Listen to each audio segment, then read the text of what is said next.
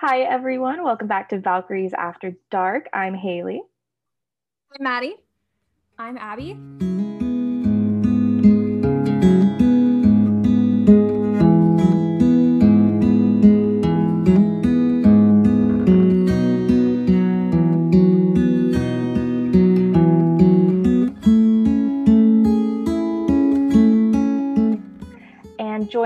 Today, we have the lovely Elle Mae. You may know her from her work such as the Winterfell Academy series, which I've just started and absolutely loving, her Other World series, The Ties That Bind Us, and many others. Um, so, Elle, why don't you give us a little introduction to yourself? Tell the people who you are, anything fun and exciting. Yeah, of course. Um, so, like you said, my name is Elle Mae, um, or at least my pen name is Elle Mae. My real name is Alyssa. I also write under the pen name Eden Rose. Um, I mostly write queer paranormal romance um, or this one spicy contemporary so far. Um, that's pretty much me. I grew up, I was born and raised in Southern California, Los Angeles, never left here. Yeah, rep, rep, Southern California. Um, besides that, I like to travel. I love cats. I like to drink a lot of coffee. Um, and that's pretty much it. I'm just really excited to be here and talk to you guys. We are so excited to have you on. You are actually our first author interview. So Aww. we are beyond honored to have you. And I'm honored um, to be the first. It's a milestone for both of us. And you're also a fellow West Coaster. These two lovely ladies live in the Midwest and East Coast. I'm up in NorCal and Sacramento. So I'm like, oh, nice. California girl. I actually, I actually just visited the Bay Area not long ago. I was driving up to see family uh, to Oregon, and it's way nicer in the Bay Area. so, yeah, I'm from Pacifica, like right by San Francisco. So I grew nice. up there, and yeah, awesome.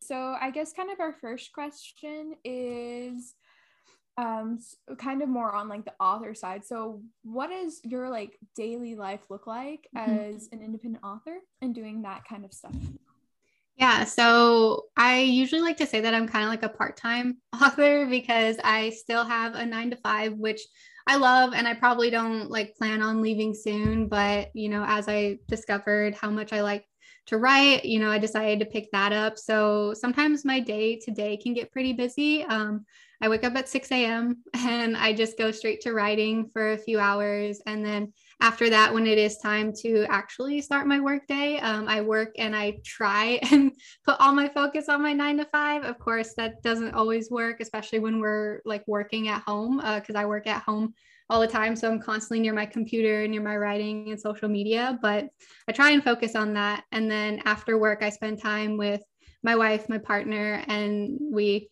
kind of just relax for the rest of the day. And then if I do have some more things that I want to write or more things that I want to do, I'll write again. And this really varies too, depending on how close I am to a release date. Um, because sometimes I don't have to write at all. And those are really great days, honestly, because writing uh, tends to take up a lot of my time, but also marketing and talking to beta readers and getting ARC readers. And I also have like a Patreon that I'm on very often. So a lot of this takes a lot of my time. Um, so during the weekdays, I can't spend as much time on this whole process as I would like, especially as we get closer to publishing. Um, usually my weekends are when I fully like immerse myself in the writing process. I can spend time with like you guys and connecting with readers. And those are, yeah, that's usually what I do for the day to day. But weekends are definitely my favorite right now. right. Yeah. Um. So and that must seem like it's like pretty busy right now, especially since you do have like an upcoming release.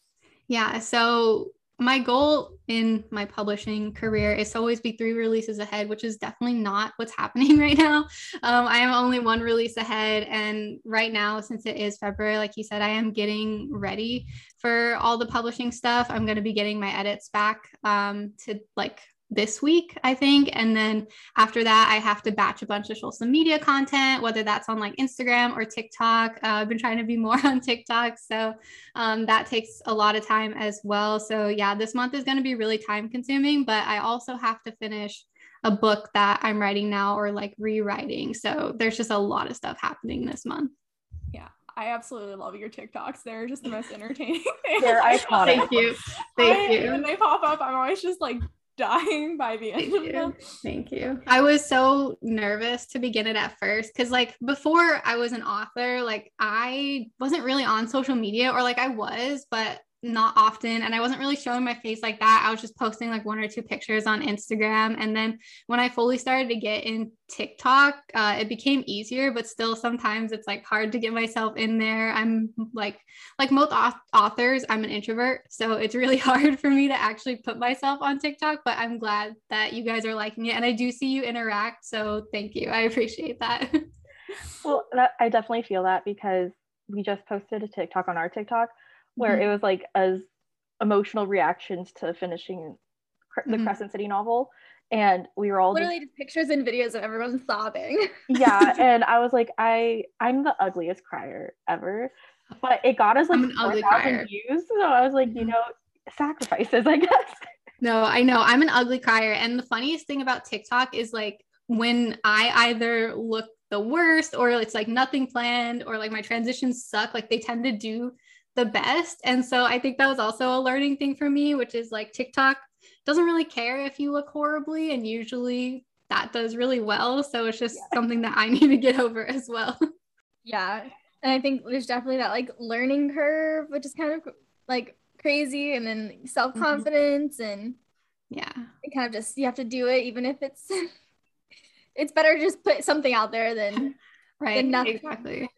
Yeah, and it's definitely something you have to build up to. I mean, no one's perfect at it at first, but I think as long as you put yourself out there and get yourself used to it, you'll be fine. yeah. I guess I'm curious too. I know you had mentioned that um like you obviously have a 9 to 5 and so mm-hmm. I'm, I'm curious what the process for you of of deciding to turn um kind of your love for writing into mm-hmm. um you know published works and and you know putting that out there. Yeah. Yeah. So I, so it started when I was in high school. I guess my love for writing. Um, I didn't think it'd actually go anywhere because I didn't plan to go to college for writing, and of course, I didn't know much about anything um, when it came to writing when I was in high school. So I've always really liked to write, and then I just kind of fell out of it as I had to get out of high school. I had to find a job, go to college. I got married, and like none of that stuff none of writing was like in my mind at all. I was just focused on like other life stuff that I had to do. I had bills to pay and all that kind of stuff. Um, but as I got older, um, I found jobs that like paid more and that were like less time consuming than it was working at a place like Starbucks, which I worked at for like two years. Um, and I couldn't really do much outside of that, especially when that you know, retail life that retail life hustling to make money um, make ends meet and so when i finally did get to like a job that paid me better and i had more time um, i decided to get back into reading first actually because at that time i didn't read for years and i was a huge fan fiction person. And so like i actually started getting back to reading through fan fiction and then started getting more uh, paperbacks. I got a kindle not long ago. And so i'm just yeah but sorry, sidetrack. So after I started sidetrack, after I started uh, reading, um, the pandemic hit, and I was forced to work at home, and so my commute, which takes two hours um, to get to work uh, there and back. So once that was cut, I was just at home like all the time, and we couldn't go out because of COVID. And my wife and I were just at home all the time. And there's only so many board games you can play uh, with each other honestly. And so we're like we have to find a hobby. And i was like i'm just gonna start writing. Um, and then i really thought i was gonna traditionally publish but after like researching what goes into traditionally like published novels versus indie publish and like some of my friends on like youtube maybe you've seen them like katie wismer uh, she was one of the first indie authors that i like saw on youtube. And i was like i think i think i can do this. I was like i have enough time to do it now and so i might as well try. And then after i published my first book i was like oh I think I should do more of this. and then when I saw it actually working and people getting excited about what I was writing, that's when I was like, oh, I think I'm going to try and turn this into something full time at some point. That was long. A lot of people but... have had similar experiences in, in lots of different areas through their pandemic, which, you know, has mm-hmm. sucked. Yeah. But, you know, it's nice to see that good things still have come out of it. Right. And it makes you really think about like life and what you want to do with your life. I know a lot of people have been like kind of rethinking what they want to do, and that goes into like a lot of people quitting their nine to five and like pursuing more creative things. And so I think it's also just with the change of times, like a lot of people are going for that now. And so I don't feel as self conscious or as worried to go for it myself. And my partner, like, supports me a lot. Um, she doesn't read any of my books, but she supports it. and so that's what matters. Right. Yeah. Yeah. It's like, I, I'm not going to read it, but good for you. I'm She'll- happy for you. Right, exactly. She'll actually read the acknowledgments to see if she's mentioned, which she has mentioned on a few of them, and then she won't read anything else. That is so like, funny, and I love love that. that energy. That's like a lot of my friends with my with the podcast is they're Mm-hmm. like, I have no idea what the fuck you're talking about because I haven't read a book in like six years, but like loved the energy, love the following you're grabbing. Yeah, and they're like, woohoo! You know, they listen to like the intro episode because you know there was like Mm-hmm. no specific books mentioned or like you know where Mhm. we're having like really in deep like plot d- discussions and Mhm. stuff about certain books. They're like, love the energy, no idea what you're talking about. That's But-. I definitely see like to like indie publishing and like self-publishing as well Mm-hmm. as like becoming a huge thing amongst like authors because Mhm. I mean we discussed this in like one of our previous episodes about like more like genres and like the effects it's having on like how books are being Mhm. sold and whatnot is like they're not giving like these amazing especially like I feel like it's more focused around like queer romances or Mhm. queer fantasy novels like Yeah. they're not giving them the chance to be like traditionally published when you know they're getting like shot down when they're actually like some of the most amazing dynamic world building you know relationships like enemies to lovers you know like they're amazing novels and i see this on like you know like um a lot on BookTok with like i know like piper cj she just published you know self-published her novel and it's like one of the best-selling novels Mhm. on like barnes and noble right now and like i think i know her name's like brandy she's self-publishing a novel too and so it's like so amazing to see all these authors who should like if they didn't have the opportunity to self-publish like Mhm. getting the chance to like do all these great things and gain all this Mm-hmm. traction so Yeah. i love that you were able to do that and like i totally agree that the pandemic has put like a lot of things in perspective and that's how i fell back into my love of reading and now i have a book podcast like don't know how that happened but here we are and i'm loving it spirals. That's exactly what Yeah. happened. I picked up like a Dramione fan fiction like after years, and I was like, "Yep, going into it." it's i'm literally reading one right now right in the yeah. Which one are you guys reading? Which one are you reading? i'm reading Re- remain nameless right now I know Kenzie, who's not on this one, has been reading "Bring Him to His Knees" and that uh, one Mm, that one's scrumdiddlyumptious oh Yeah, That's th- good. I I'll be in the our like chat that we have, and all of a sudden I just see some like fan art pop up from some kind of Hermione fanfic, and I'm like, I haven't read it, but looks great. It looks great. I don't know what it is about Draco Malfoy, but like timeless. I don't know. Draco Malfoy. Something about him. Yeah, it's like a whole it's a whole mood. Just that one. Exactly. Um, And I guess like speaking of self-publishing, I know a lot of our listeners um, are you know interested in writing and kind of exploring different publishing routes. What what did that exploration process look like for you? And like if you had to give someone like tips and tricks, like what would you what would you tell them? Yeah. So I think it boils down to a few things, which is like one, which is what you hear a lot, is like how much control do you want to be in? Because one of the main drivers for a lot of indie authors that I talk to is that once you put your book out there and it gets picked up by a traditional publisher, like there's a lot of things that can change that are out of your control. Um, it can be either the cover, it can be the blurb, how they market it. Sometimes I've even heard about people trying to scrap a lot of the big things that the writer wanted. And of course, if you find like an agent and a publishing uh, house that is really like open to your idea and wants to make it work how you see it like i think that's totally great but most of the time you know we don't really hear that and so one of it with the control is if you do want a lot of control and you want to be able to buy the cover you want you want to be able to market it the way that you want if you want to write the queer story of your dreams you know without having to go through millions of agents or queries to get it out there then that's a big um, part but also for me like it sounds kind of bad but i'm like really impatient and so that was kind of like the driver when it came to self-publishing because i writ i wrote my book right and the first book that I I wrote, it took me so long to write it. Like I underestimated how long it takes to write a book. Like now I write my books fairly quickly, but the first time I had no idea what I was doing. Um, like I didn't follow a great structure. And so it took me a really long time. And then as I was going through and like editing it or like looking at how to query, I just realized how long it's going to take for me to get this book out there. And a lot of the traditionally publishing like books you'll see won't come out for like two or more years. Mm-hmm. And I was like, I don't have time for that. Like, I don't want to wait for that. And for me, too, at the end of this, I do want it to be my full time income.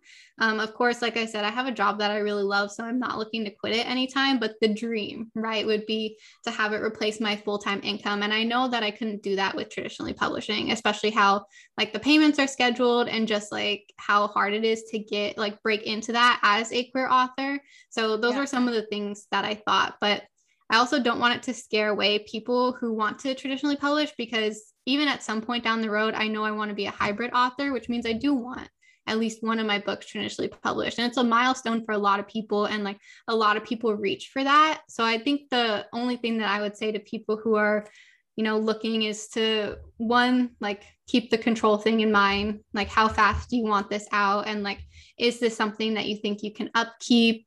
Um, and are you okay with it being like self-published? Because a lot of the time uh, people still look down on self-published works and so self-publishing isn't easy but if you're willing to like push it through and you know that like you're happy with what you're writing and you want to make this like a long-term thing i would say go for it. And honestly like if you just go for it you find out it's not your thing it's okay you can unpublish it. Like as long as you try it and work it out i think that's like the most important thing is just try it before you totally scrap it think too, it's really interesting the control piece you bring up because kind of in the age of TikTok and social media in general, I find a lot of the ways I find books is not through like how I used to, which was strolling, you know, Barnes and Noble. It's mm-hmm.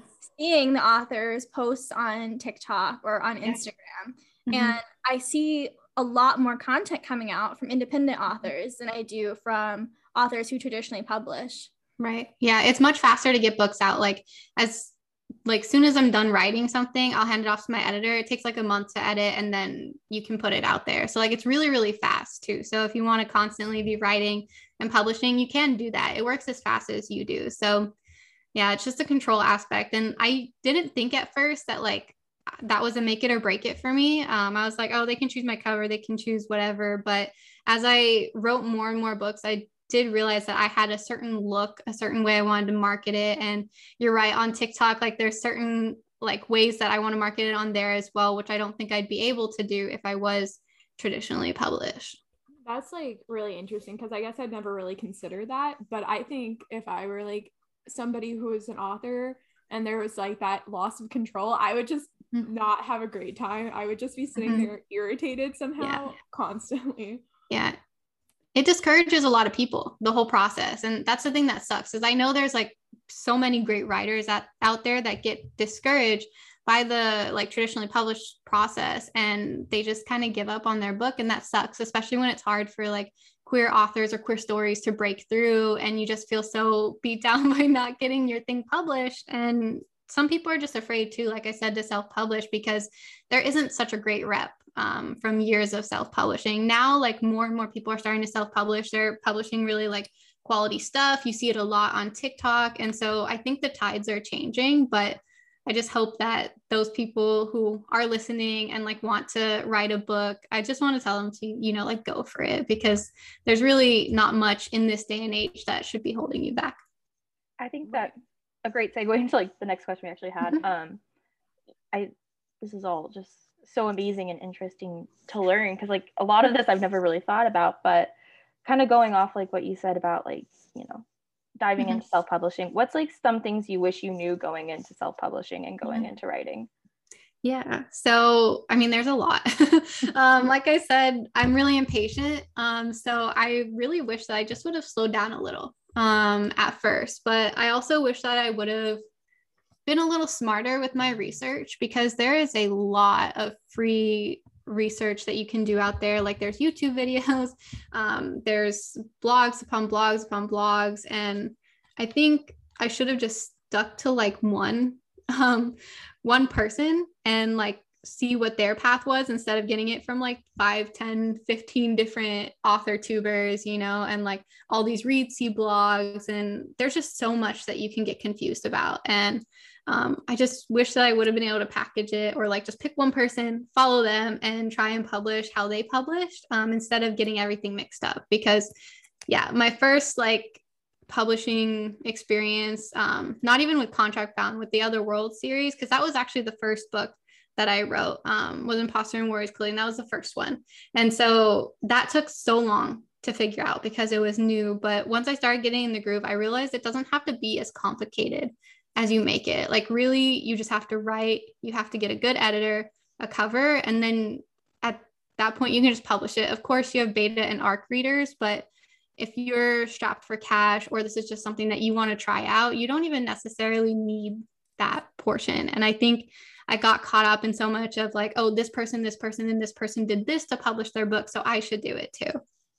So that's my that's my takeaway. I mean, there's so much more like that we can go into, especially when it comes to like finding editors, because finding editors on Fiverr, my gosh, it is not easy. And even if they have like glowing reviews, you have to be very careful with the editors you get and like even trying to find cover designers. Like I didn't know where to start to find cover designers. Like I thought I had to pay someone like a thousand dollars to like draw my book cover for me because you see all these traditionally published people um, getting like uh, illustrated book covers and then they also have a book designer on top of that when you don't have to do all of that. My mind is just blown right now. That's yeah that's just a lot. Um which just makes it like it, it always just kind of then reminds me like how amazing it is just even like getting anything out there like just the process of mm-hmm. all of that so i kind of guess like another question in that so you know you write with like pen names with like yeah. two of them you've got eden rose and then Elle Mae um where did you get this idea of having to like write with like instead of just using your mm-hmm. actual name um mm-hmm. and then do you think that you use like the different pen names for different kinds of books like kind of that genre thing because you know Eden Rose has like this mm-hmm. contemporary and then Elle Mae is like this paranormal dark mm-hmm. romances. Yeah. So pen names, I think so after I did my research into publishing, one of the first things that I did realize that I wanted was a pen name because I work in kind of a bigger company and I didn't want people knowing what I was doing, what if I was writing and it wasn't good or it failed. So this was another way to kind of like shield myself from like that. Like I didn't want people to be able to search my name and be like, "Oh, my coworker Alyssa is writing these books and they're super spicy and they're queer. Like what if I'm not out to them? What if they try and read my books and they read something I don't want them to read?" That's I couldn't think of that. Like I, I'm already like an introvert, so that was like my worst nightmare. Um, but a funny story is actually the last job I quit, I did like show them my books, and I was like, "Don't talk to me about them. I don't ever want to hear anything about them, but this is them, and we're not talking about it anymore." Um, like my my mom in this podcast. yeah, yeah. yeah, oh it's like gosh. we all we all kind of like mentioned it to people in our family or like friends mm-hmm. and stuff, and it's like this is a thing, but you cannot actually listen to us. Yeah, don't listen to it. I'm just letting you know this is what I do, but don't you ever listen to it. Don't you ever look at it. Don't ask me about it. Yeah, I totally. Yeah, yeah like I, I told my, I had like mentioned my mom. I was like, I am recording with this author today, and she was like, "What are those books?" And I was like, "You cannot read that book. No, thank you. We please make sure they don't read that book." Yeah, oh I was God. like, "Please, no, thank you." Um, but it's great. Um, so yeah, that's funny. Yeah, but so that was one of the main reasons why I wanted to write a pen name, uh, just to protect my identity. Uh, I'm very open on the internet now. Obviously, you see my face. Um, I don't really talk about my real name. I do say that I'm Alyssa, but like I don't really go into like my personal life and that kind of stuff. So it's just another layer to protect myself. But um, going into the different pen names, you're correct. I want it to be different genres. I know there are like a lot of authors that just put it into one. Katee Robert is one of them, and then Katie Wismer as well. They have a bunch of genres in one pen name. And while I think that's great for them, um, I don't think for myself that it would work out just because one is just so paranormal based and to randomly have like a contemporary in there um, i'm not sure a lot of readers would like that like if they come to me for queer reverse harem and then they see like just um like a female female contemporary they'll be like oh maybe that's not my thing. So i wanted to be able to separate it and to reach like two different audiences the one thing though that I think I didn't prepare for is just how much like social media I would have to upkeep because I have an Eden Rose Instagram that I have to like keep updating. I don't update that and I just end up posting it all on either one TikTok or one Instagram. But yeah, that that's the main vibe is to just make sure those are those genres are separated. So if readers like Eden Rose, they can just go to Eden Rose. If they like Mae, they can go to Mae yeah that's really great yeah i we were actually talking about it because we were like looking at all of your social medias and i was like yeah yeah there's two separate ones for the like wait what yeah and then madi was like wait what and i was like yeah and i was like and kind of like the different genres and so yeah, we were, different genres. Yeah, but it really is hard to upkeep. Wouldn't recommend two social media platforms. I think I learned my lesson, but we'll still continue with the different pen names as I write contemporary. Because also one thing I didn't think that I'd write contemporary. Um, when I started reading again, I was reading all like fantasy, like ACOTAR, of course. I read ACOTAR. Um, and so after that, I just started writing fantasy. But then, like in the middle of my writing, like last year, I was like, oh, I started reading more contemporary. I was like, oh, I think I think I'm interested in this.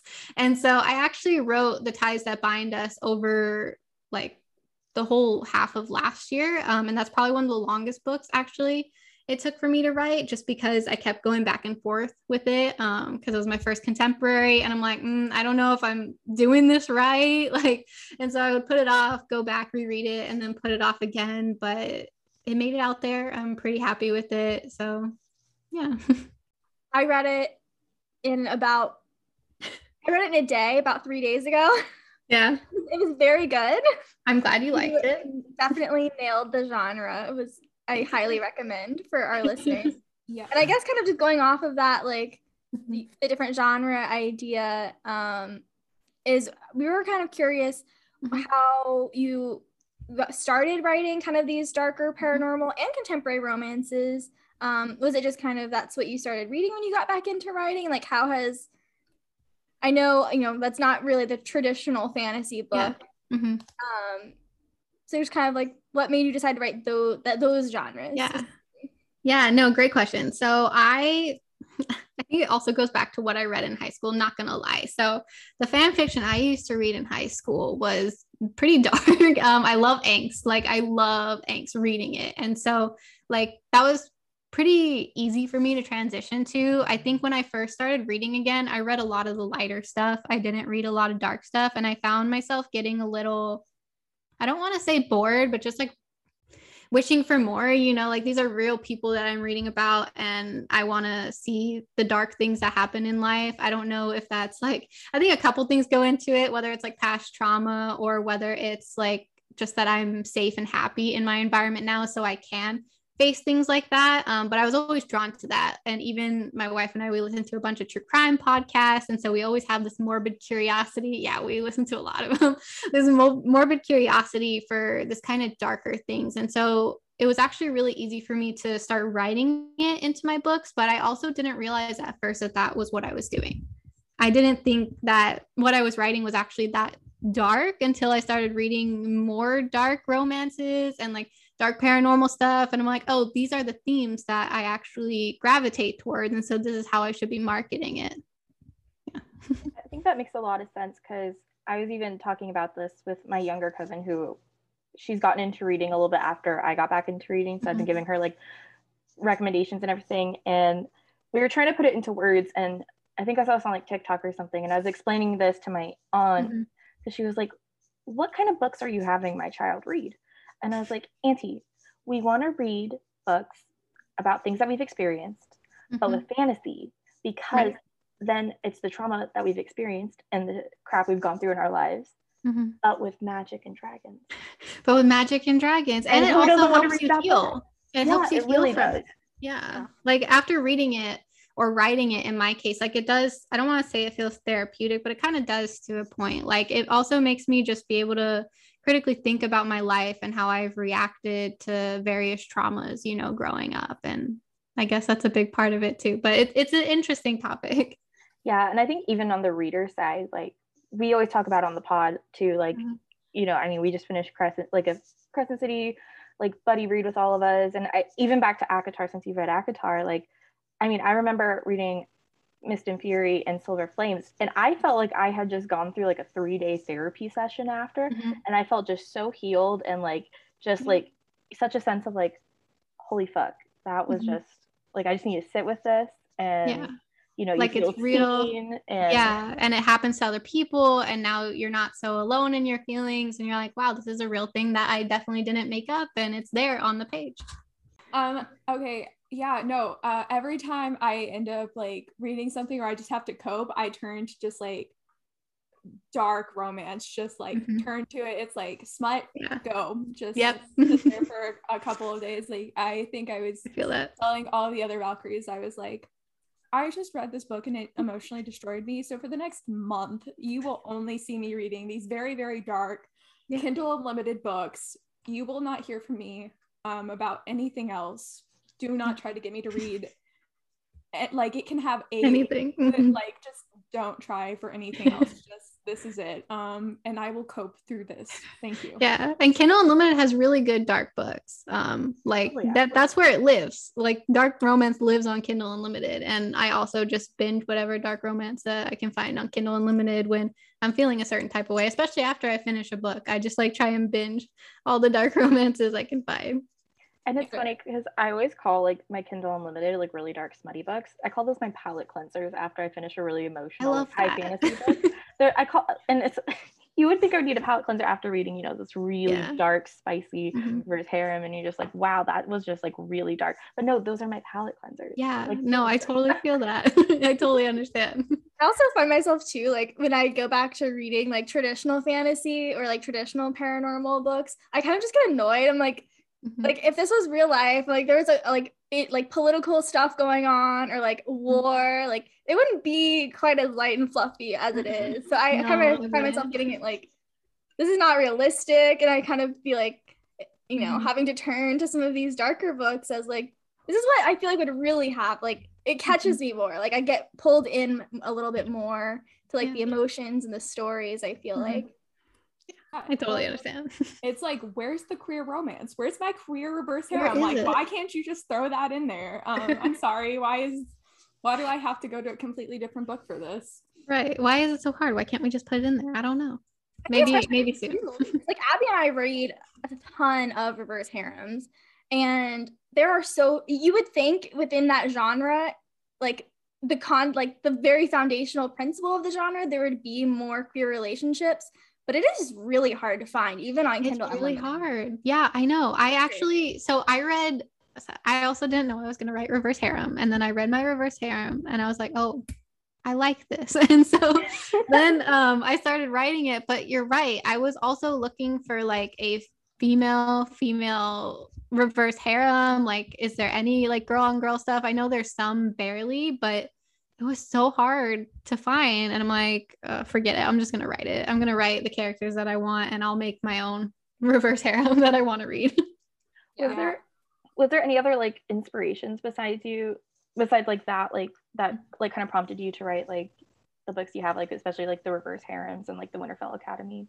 yeah so i'm a huge nerd. Um I, look at- I say this while like not looking at you guys but um i watch a lot of anime and a lot of my characters actually come from animes. Um and so that actually feeds a lot into what i write. And of course the other books that i read if i wish it could have been gayer or if i wish that i could have seen something else i'll write something that you know satisfies that thirst or whatever. Um but a lot of it does come from things like that. And of course as an author or as a reader like i also just get really creative when i visit other like art things or when i look at other artsy things so whether that's like a painting whether that's a movie some poetry i'm not a huge poetry reader but when i get the feeling to read poetry i'll go or just like anything that can help the creative process and help those ideas flow. Um, so even just going for like a walk with my wife, like that does wonders for me.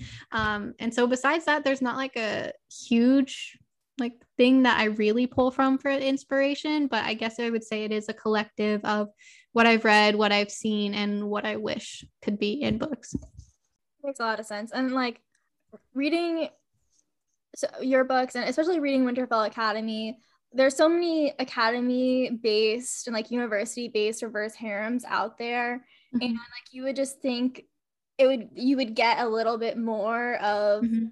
eh, not just you know a s- es- essentially a, a straight reverse Mhm. harem um Right. and it's just so hard to find and so you know when we found when abby and i found winterfell academy from tiktok your marketing worked I'm glad. I'm glad TikTok works. I don't know all the time, so I'm glad. like it was it was honestly i stayed up till like 3 or 4 a.m two nights in a row finishing gosh. Yeah, it was like a weekend event. and then for me. immediately was like harassing abby to read them just Yeah, because I- like I- I we got, were like, so aware Text message. we were both so aware of like like oh my gosh. we're both like bisexual women like Mhm.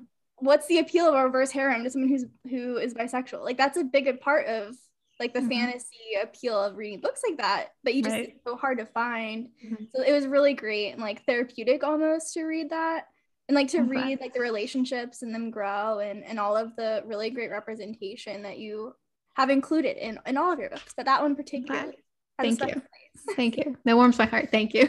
Yeah, I I, I got like a yelling message from Maddie, and she was like, "You have to read this." And so I had like downloaded all of them. Oh Um, and I like spent the entire weekend. I was like, it's one in the morning, and I was like passing out with this book, like, and so it's always so entertaining because it's like I hear and you're talking like it took me a long time, and I'm like, yesterday I read both of the other world books just through them, just Oh gone. And so it's like you're like it took the longest, and I'm like, well, it took me 12 hours. Um, so yeah, that's a that's a common that's a common theme uh, that I hear, not just within my own writing, but authors in general. Some things that take like uh, months, sometimes years, can be devoured in like hours or days. Um, but thank you, I really appreciate that. So Winterfell Academy, actually, like I, I still need to read the other books. I've only gone through the Mhm. first one just because my TBR is ridiculous. But I do, No I, oh God, I love it so much. um, but it was actually the first book I read after I came out to my mom as bi, and Mhm. I was like, to read a queer reverse harem as an open queer woman, I was like, this it is hits different. it really did and it was everything and more and like the, I'm so glad.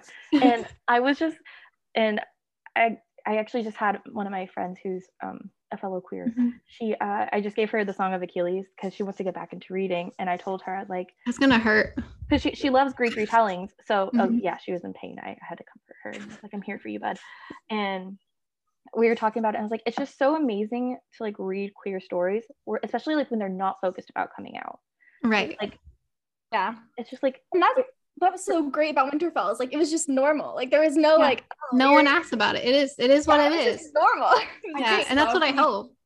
I love when you can just be queer and like nobody asks questions. Like Yeah. it's just existence. Like Right. can't that just be Like I don't want to focus on that. We're past that. We know like this is what it is, and I just want to focus on like real hot queer relationships. Yes. Yes. You understand the assignment. you you, you you passed with flying marks on the assignment Thank you.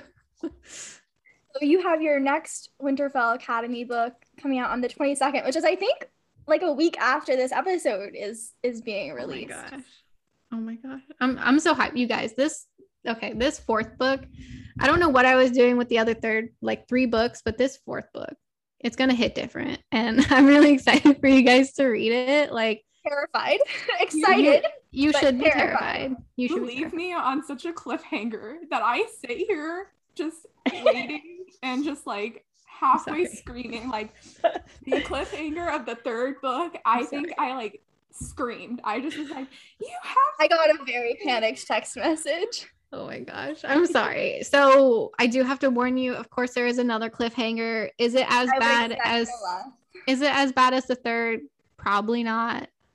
Uh, uh we'll we'll figure it out when you guys read it. Um, but I think you guys are gonna be really excited uh for this fourth book. Like I put a lot of emphasis on like their growth and like the relationship between people because at this point, like they've been together for a long time and there's still oddly enough like up until this book not a lot of talks about like how they feel about each other. And so it was really fun to like play around with that and also just play around with the world because we're very serious in the world at this point. Like everyone knows what's going on. We know who sort of the bad guys are. And yeah it was just a lot of fun. And i'm like super excited for you guys to read this one because i really do feel like we're reaching a really good point in the winterfell series yeah, because I think you had uh, mentioned you're like, I think this is my favorite one Yeah. so far, and I was Mhm. like, oh man, I like I was just like, now I can't wait like anymore.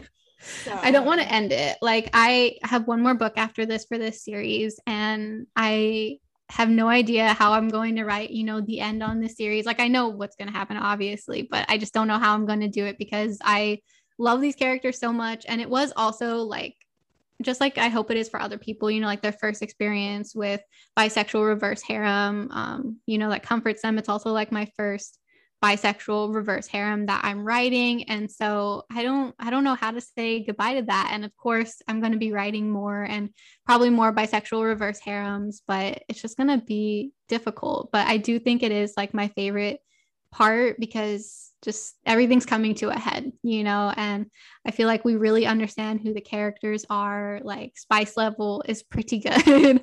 um and they just they just have like things that they need to do and they're trying to accomplish it. kind of going back to the conversation Mm-hmm. we had about like queer characters and queer relationships like what has your experience like i guess we kind of touched on this but like to go a little deeper like what has like your experience been with like writing queer relationships and characters Mm-hmm. and how do you think like how do how do you think it differs in your experience writing like Mhm. traditional like heterosexual relationships and like Yeah. kind of like that comparison No, yeah, it's a great question. So the first like I guess draft of the Other World series, um, I think you can kind of tell if you've read it. Like I did try and start with a kind of straight relationship and that quickly fizzled out and I was like I don't like this. Um I was like I need something more to this. And so with writing, I have just since then started centering around, queer characters, the relationships I want to see, the love interests I want to see, instead of trying to force it into like this heteronormative thing.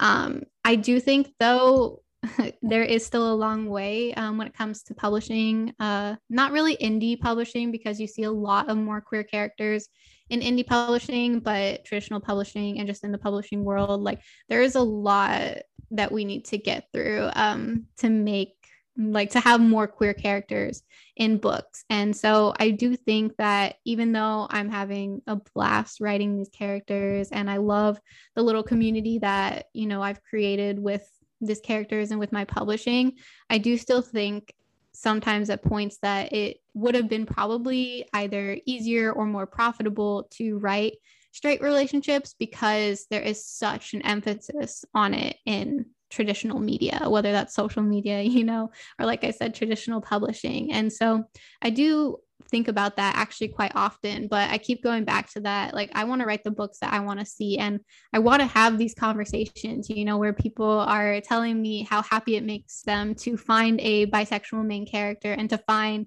masked women and non binary people in the harem. Like, those are great conversations and like very heartwarming things that I want to have. Like, I want to see that change. I want us to be able to have those conversations in this community. So even though like it does make it different and probably my growth is a lot slower because of it, I don't think I would change any of it because I really do believe, you know, in the books that I'm writing and how I'm publishing and I mean, there could be talks about, oh, Alyssa, you're publishing a lot of smut. Like, how are you changing anything for the world? But I do think like ending the heteronormative stigma that is in like traditional media is very important. And it does start with things like this. 100% and i think regardless of your genre whether it's smut Mhm. fantasy contemporary like all forms of literature Mhm. when your identity is highlighted and put out there regardless of the genre you're the reader is like living for it and it means more to them than you would know because like i mean i'm in education so Mhm. whenever i'm reading a book with like you know a black character and with like black students in my classroom and you know them seeing themselves and highlighted like I could see it on their faces. Like when they see themselves in those books, mm-hmm. it's it makes all the difference. And you know, in reality, not a lot of the world is not straight, and mm-hmm.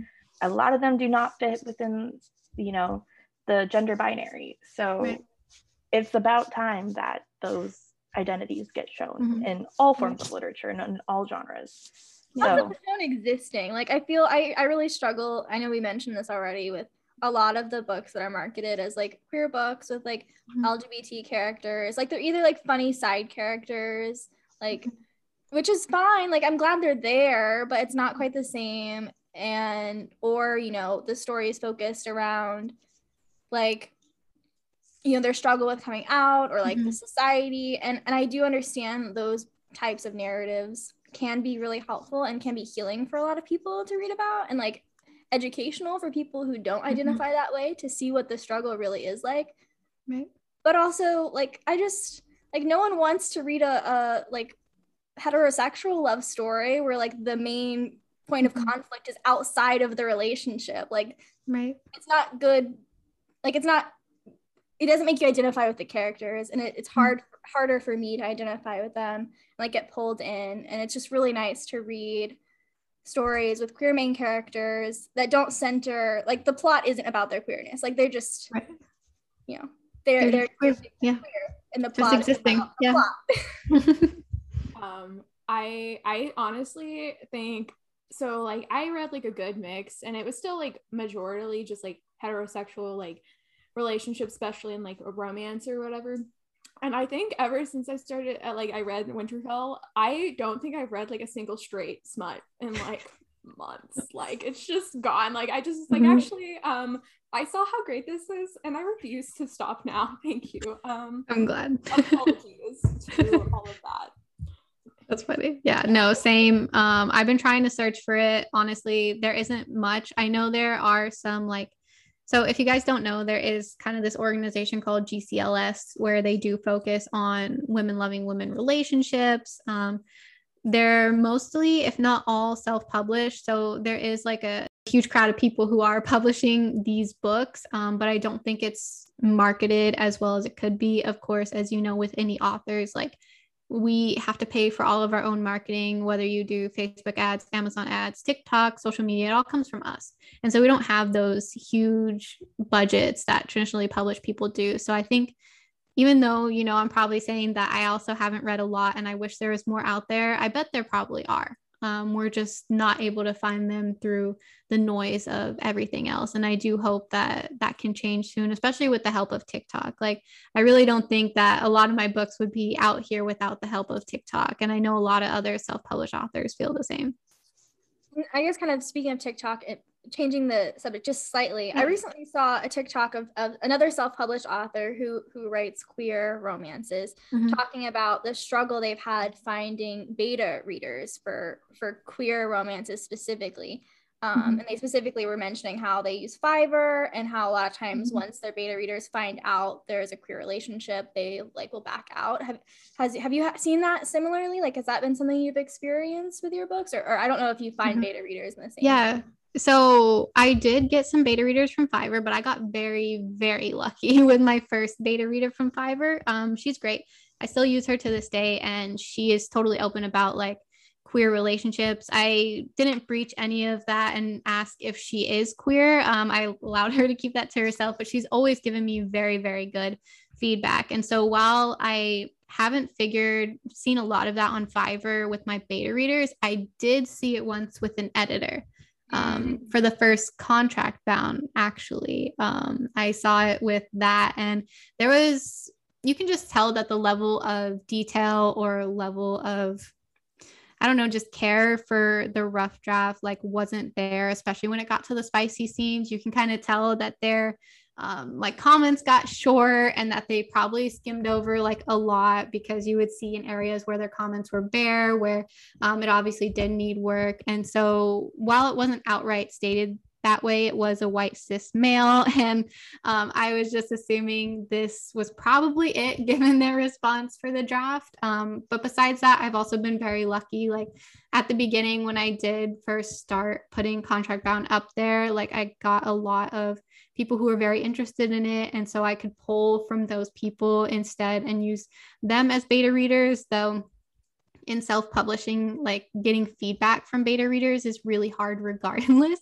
Uh, sometimes they just don't respond to you at all. Um, so it's always a struggle but those were the only two times i think that i've like or the only one time that i really felt that maybe it was because i was publishing queer stuff. So now that we've kind of covered the Mhm. thick of it with um like the publishing and like yeah.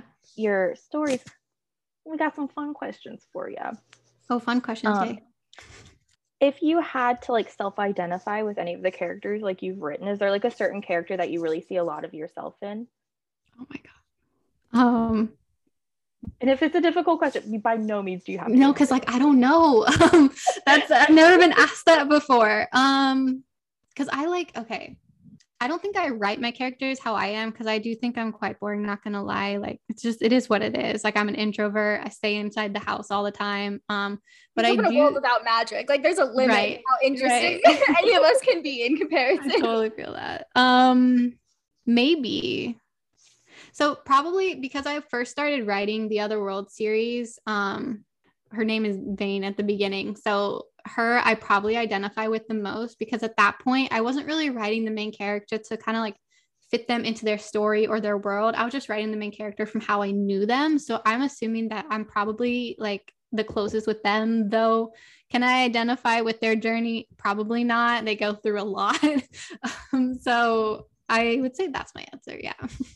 That was a wild story. Like the It's two of us, I was just sitting there, like I was like, wow, um, this is a lot. Going Yeah, it's a lot. It's a lot. Um, I'm not going to give anything away. I know as soon as I start talking about it, I'm going to give everything away. So I'll just. I was like, I'm not gonna say much, but it was a lot. Um, yeah, it's a lot.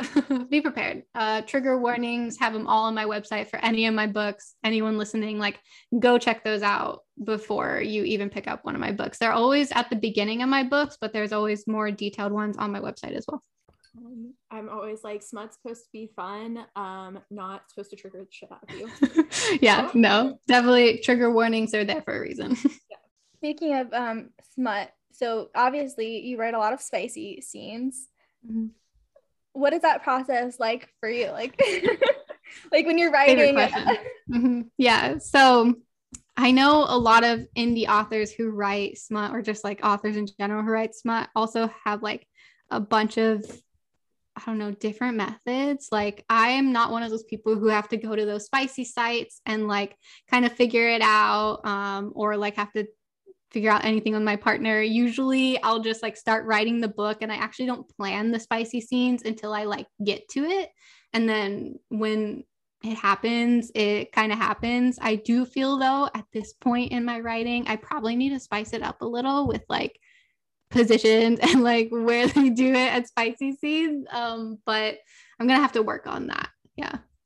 Um, I I like see TikTok where it's like they'll be you'll be like reading spicy scene and you're trying to Mhm. like think it out. in Like, like, your like head. picture like the yeah, positions. like, yeah. yeah, yeah, because sometimes I'll like zone out in some of the Mhm. books and then I'm like all of a sudden I'm like, what happened? Yeah, no, I'll Like- just sit here because like this is where I write. I write like facing this way, right? I'll probably just be here like this and just stare at it for like the longest time if I can't figure that out. That's usually how I do it. Yeah. Right. I, I feel very seen with this. Like, because I do the same thing. Like, because I always Mhm. joke with like my friends. I'm like, yeah, no, when I read, like, I make an Oscar award winning film in my head on what's happening in the books. And when I get to a spicy Mhm. scene, I'm always like, Yeah, yeah, no, I literally have to be like, like here, and like, Yeah. are they are are they bento? Like, yeah no it's definitely a lot to think about honestly though like being real like my spicy scenes are the easiest for me to write like it just happens so fast and i can just get through it like pretty fast so like i'll blink and i'll write like 5000 words you know for like a spicy scene which is a lot um but yeah i just it's what i gravitate towards and like kind of also with the dark stuff like i didn't realize i was gravitating towards that until i started adding a lot of it into my book and i'm like oh so this is what I want to do. And then I was like, I'm just going to keep doing that. Right. Yeah. Um now this is kind of like leads into something else. Yeah. So you said that you like look for a lot of these dark romances. So what Mm-hmm. would be some of your favorite dark slash paranormal romances Mhm. outside of your writing? that Yeah. like you like? So I'm also really horrible at this too because I forget titles and authors all the time. Like I'm a horrible reader. Like if you ask me what book I read last night because I was reading last night, I can't tell you what it was. I'd have to look at my Kindle and see. Like I don't know.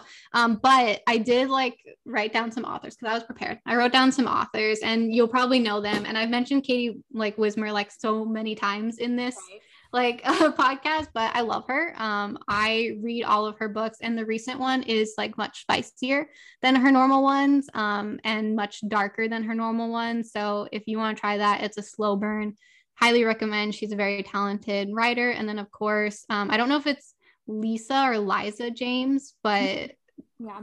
Yep, femme on femme. Like Yeah. I, I love that stuff. And then of course, if you've been on TikTok, Sophie Lark, like yeah, those are the main ones. But I do honestly just like kind of endlessly scroll on Kindle, look at recommendations, see what's recommended to me. Um, I don't do a lot of research on the back end. And of course, if TikTok, there is one that sounds like really dark, really spicy, and I'm like, oh, I think I'd be into that. I usually just one click purchase it and I'll read it whenever I get to it. But I'm so bad at remembering authors and book names. Like it's horrible.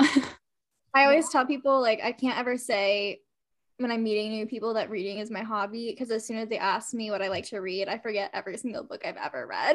same, same. Yeah, I'm- I, I think I've been having to get a lot better at it purely because Mhm. um we like talk about books and stuff on here and so I'm like Mhm. I'm gonna sound really dumb right now if I tell you guys about a book and I can't tell you the title. Um, I always have to like have my StoryGraph pulled up. yeah, we yeah, we I have feel like, that. Yeah. Oh, have- you know what? Actually, I just remembered an author that got me really into spicy stuff. Of course, Katee Roberts, but like also Penelope Douglas. oh yes. yeah. yes. So straight, but honestly, the ones I read were so straight, but honestly, smut next level. I love it. That's yeah, great. I've been reading uh, the Katee Roberts books. Like I was like streaming. if I want a quick, a quick like smutty read, I'll pick up one of hers. Yeah. well, it's like uh two a day. Like if I just have nothing going on, it's quick. It's just Yeah. like Yeah. Her like novellas, I think one of her like, I don't know, taboo or whatever series. Yeah, I'll like read through the whole thing. It's great. yeah. I just I just dipped my toe in Katee Robert and the way I absolutely gobbled up Neon Gods. I actually haven't read Neon Gods, but I want to so bad. Well, The like, way It's I worth it. Yes. okay, yeah, this it, it's complete side note. Um, It's it- okay. uh, which because this has nothing to do, but um, so like the Wicked Villains series, Mhm. um, so that's based in Carver City, right? Uh, well, it mentions Olympus, and this is the Olympus, so it's like that's gonna be a ten book, and that's got some reverse harem. It's coming into it, so Yeah. we're working our way through. Somewhere. We're getting there. Yeah, I've also like been following Katee Robert on TikTok, and she said that she, like she has she has like a like Abby said like ten books planned for like the Dark Olympus series, and she's said she's like in the later books it's gonna get a lot gayer and a lot more like poly, and Mhm. I'm so I'm actually on her Patreon too. So I've been seeing like some of the, The art peeks. pieces Yes. yeah. Oh my gosh. They're beautiful. It's They- so great. and the way so like I just finished Neon Gods and the way that like I don't like when men do this to me because like in general I'm just men but like the way that I would crawl over glass for Hades is kind of ridiculous and I've heard that so many times, and that's one of the reasons why I keep like wanting to read it, but I'll, I'll have to try it after this. Um, because it's been recommended to me over and over again. and then I don't know this this isn't really spoilery but It's there fine. is like because we, we we talked about, we were talking about this late earlier but Mhm. it's casually dropped that Persephone's bi Mm, and how yeah, she had like an Yeah, yeah, yeah. ex-girlfriend I've heard that in the Patreon. I was just like Mm. Casual. it was so casual it wasn't made a big deal but Mm-hmm. it was like brought up and talked about and how like it was just I was like she's bi yeah it was it was a win for us. yes um yeah I, do, I like it, i think it's just because it is such a big deal that if Mhm. you're anything other than straight it's just like has to be a whole like it's the Mhm. entire plot and it's like i'm so sorry when did uh my sexuality or gender become Plot point. Plot point. plot line like can i just Yeah. exist please thank you Yeah. No, I totally feel that. Yeah, that was definitely one of the hardest things I think to get over when I was reading. Cause like you're right, when you do find a queer book, it is a lot about coming out. And I don't want to be reminded about coming out all the time. I came out when I was 18 to my mom after I met my partner and I was like, oh, I'm going to marry this girl. And so I came out to my mom after that. And since then, like, I didn't want to talk about like coming out or like think about it too much. I was like, this is my life. Like, I just want to move on, like, read some queer smut, read some queer stories that showcase like other parts of being queer and just like living. yeah. yeah. I just yeah. I'm 22 and I just came out and the whole reason was because we were recording an episode mm-hmm. and I accidentally like my i have been out to my friends for a hot minute mm-hmm. but like with my family just I've never felt ready. Yeah. And then it's I kind of yeah. And then I, I, casually dropped while we were recording. I was like, yeah, you know, as a bi woman, you know, like I really enjoy seeing. And I was like, well, you're like cat's out of the bag. Oh well. and I was like, well, you know, let's mm-hmm. just do it. I don't feel like editing that out. So we'll just. I totally feel that. Yeah. Uh, I told like three people, and then everybody else, I just let them assume and find out on their own terms. I've refused to do it. I'm just like, you know what? You find out however you want to. Mm-hmm. Moving on yeah i think it's it's difficult navigating the world uh being queer whether it's like coming out to your parents coming out to your friends and even for me like coming out in my 9 to 5 job like it's different for everyone um and it's really hard each time too like to have to constantly come out um but thankfully like the world as at least from what i've seen especially in the united states have been getting a lot better companies are more open um you know and I'm just hoping it continues this way. For sure. So our next like fun question um, is kind of I guess similar to the 1st mm-hmm. fun question, but less of who you identify with and more just do you have a favorite? And I know like it's hard to pick your favorite child, but oh no, I have a favorite. I'll okay. tell you about them. your favorite? so I actually actually I want to ask you guys if you read the book if you can tell which one's my favorite. Price of Silence. It's in Price of Silence. okay. See because i have a favorite i like to think that we have the same favorite but i assume that you probably don't have my favorite. But like i like eli but eli's nice. Okay not your favorite. All right. You know what? Madi, you go. You're better at this. My favorite right now is just malik because i like the tension and i like the mysteriousness. Um malik's nice. yeah is it Ray? No. Ray? It is Ray. Ray is my favorite.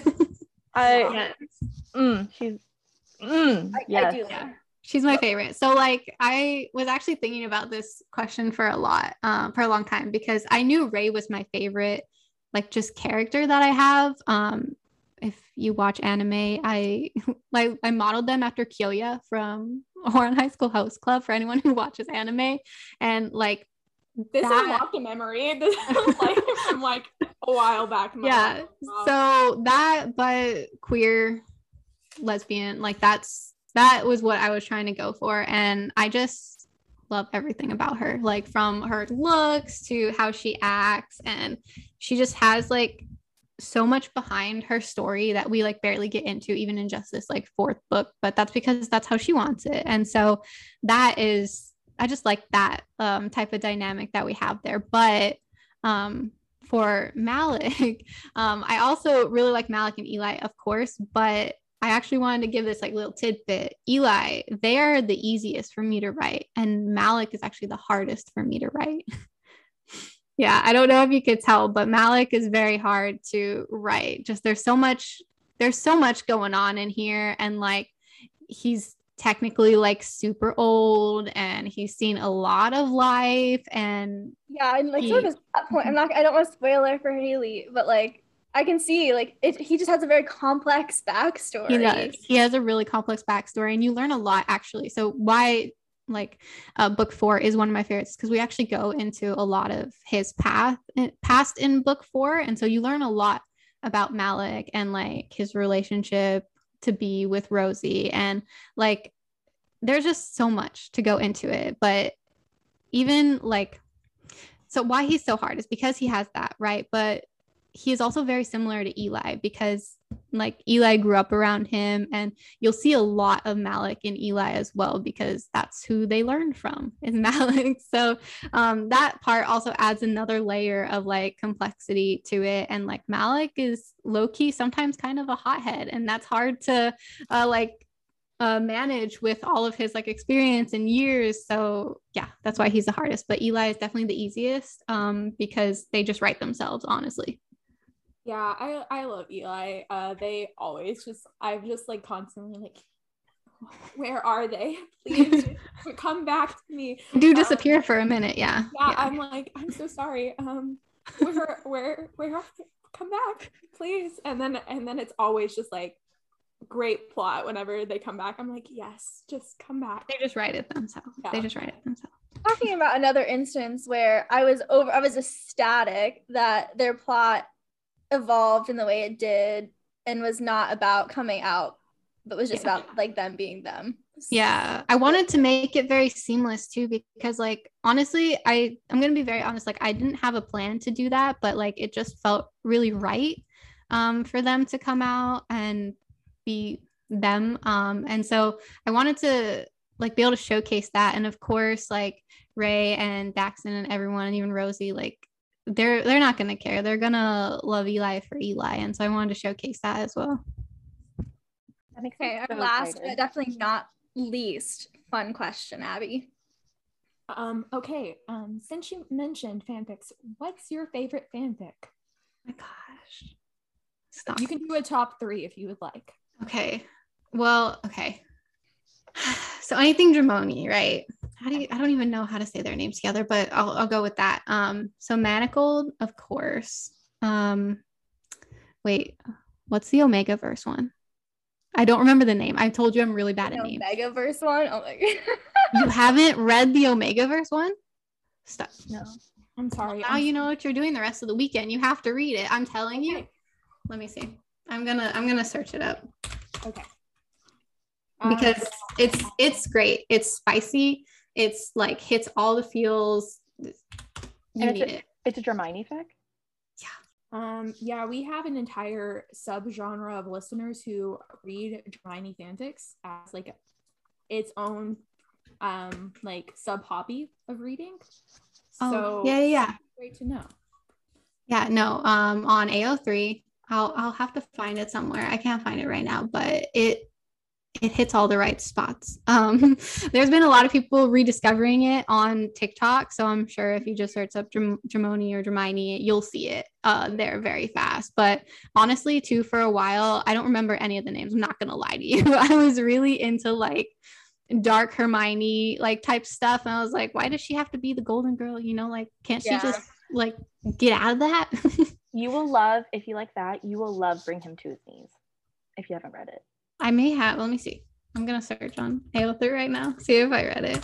It's me and Ken's on the pod. Like we mm-hmm. had like a whole like weekend where we just talked about that fan fiction, mm-hmm. and we both plan to get it bound into like a real book because we just need it mm-hmm. in our lives that badly. That's All funny. Like I need it as a on my trophy shelf. Like I, I love that. Let me see. Oh, I haven't read this. Okay. oh, you. I know. I know what you I'm doing. Love it. Okay. It's also it's also um published as an audiobook on Spotify. Really? Yeah, because like it only has the first I think 18 chapters, and I think there's mm-hmm. 30. Mm-hmm. But the narrator is actually really great, and the way she talks through the spice, like I, there's a couple times where I was like, I can't listen to this I'm into this. All right. But like, I know what I'm doing after this. Thank you. Thank you. Thank you. yes. I'm, I'm like, anyone I talk to, I'm like, you need to read it. It's so good. Yeah. But honestly, like at some, sometimes I'll just like scroll through the AO3 tags, like just looking for a new one and just try and binge whatever. Honestly, like at this point, that is canon in my mind. like you oh, can't convince 100%. me otherwise. right. Um, okay. Well, I think that's it for all for all of our questions.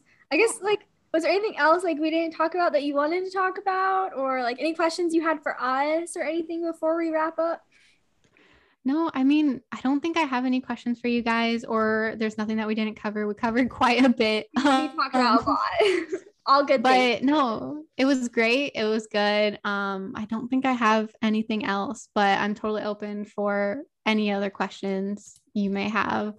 Well, we could take this last like moment to kind of like roll out the red carpet for you. Like hype yourself up. Tell the people who you are, what's coming out, what any oh new like I know you have a couple of releases coming. Tell the people where they can find you. I also have like all your ats and social the show notes, but I appreciate it. I'm not good at hyping myself up, but I will talk about my releases. So yeah. we have Price of Silence 4 coming out later this month. That'll be on Amazon and on Kindle Unlimited.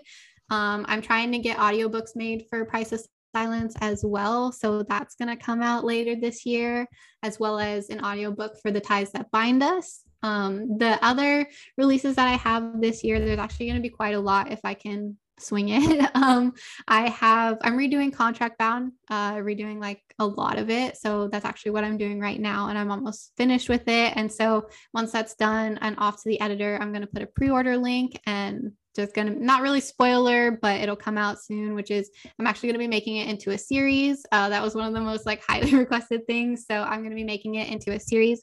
And then even later this year i'm going to be possibly publishing another spin-off for winterfell academy. Um, but I'm keeping that one kind of under wraps. That's all anyone knows about it right now. No cover reveals, no blurb or anything. So that's going to come. And then, of course, I have two more releases for my contemporary pen name. And I don't know how everyone's going to feel about it, but there is some, like, I guess, taboo to it, which is I really want a stepmom romance and I really want a stepsister romance because I cannot find it the way I want it. So I'm going to write it and I'm going to publish it in my contemporary pen name. But that's all going to be on Amazon, all going to be under Kindle Unlimited. And if you have an Instagram or TikTok, it's Elle Mae Books for both of them.